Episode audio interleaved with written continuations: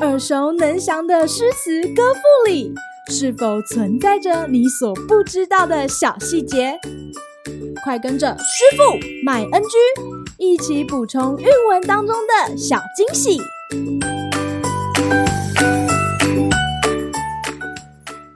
大家好，欢迎来到今天的师傅麦恩居。今天要和大家介绍杜甫的《八阵图》：功盖三分国，名成八阵图。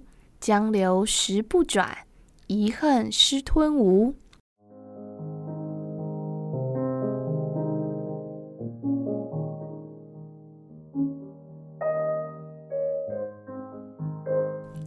能让诗圣杜甫称颂多次的人，非三国时代的诸葛亮莫属。根据钟玉飞老师的说明，杜甫入蜀之后所创作诸葛亮题材诗约近二十首，这些作品有绝句、律诗、古体诗等各种体裁，像是之前师傅介绍的七言律诗《蜀相》，就续写杜甫到丞相祠堂怀想诸葛亮尽心辅佐刘备、刘禅两代的功劳。另一首七言古诗《古柏行》。则是借着耐寒坚实的古柏树，赞扬忠心耿耿、有雄才谋略的诸葛亮。而这首八阵图，大家应该也不陌生。短短四句道出当时之所以能有三国鼎立的局面，当以诸葛亮的功绩最为突出。尤其是他创制的八阵图，更是名垂千古。可惜的是。最后，因为刘备并吞孙吴的计策失败，导致诸葛亮统一霸业的规划付诸流水。今日 NG 点，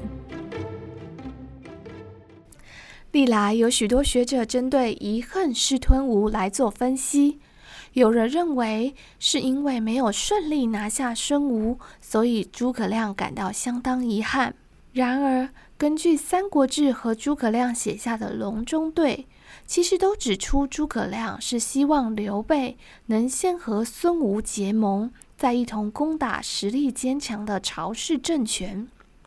如此一来，诗中所说的遗恨，到底要如何解释呢？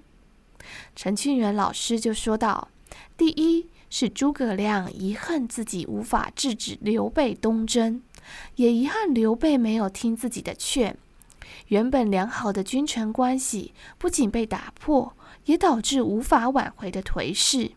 第二，则是杜甫自己对于诸葛亮那段历史的遗恨，以及想到自己虽然心怀抱负，却始终没有获得重用的失落感。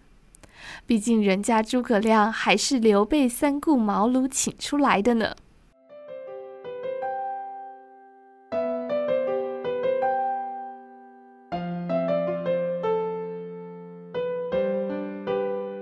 如此短小的一首诗，却让众人讨论不止。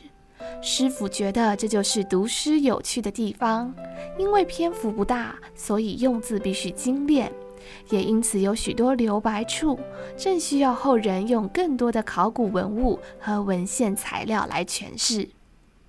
好啦，今天的师傅麦恩居就到此结束，我们下回再见喽，拜拜。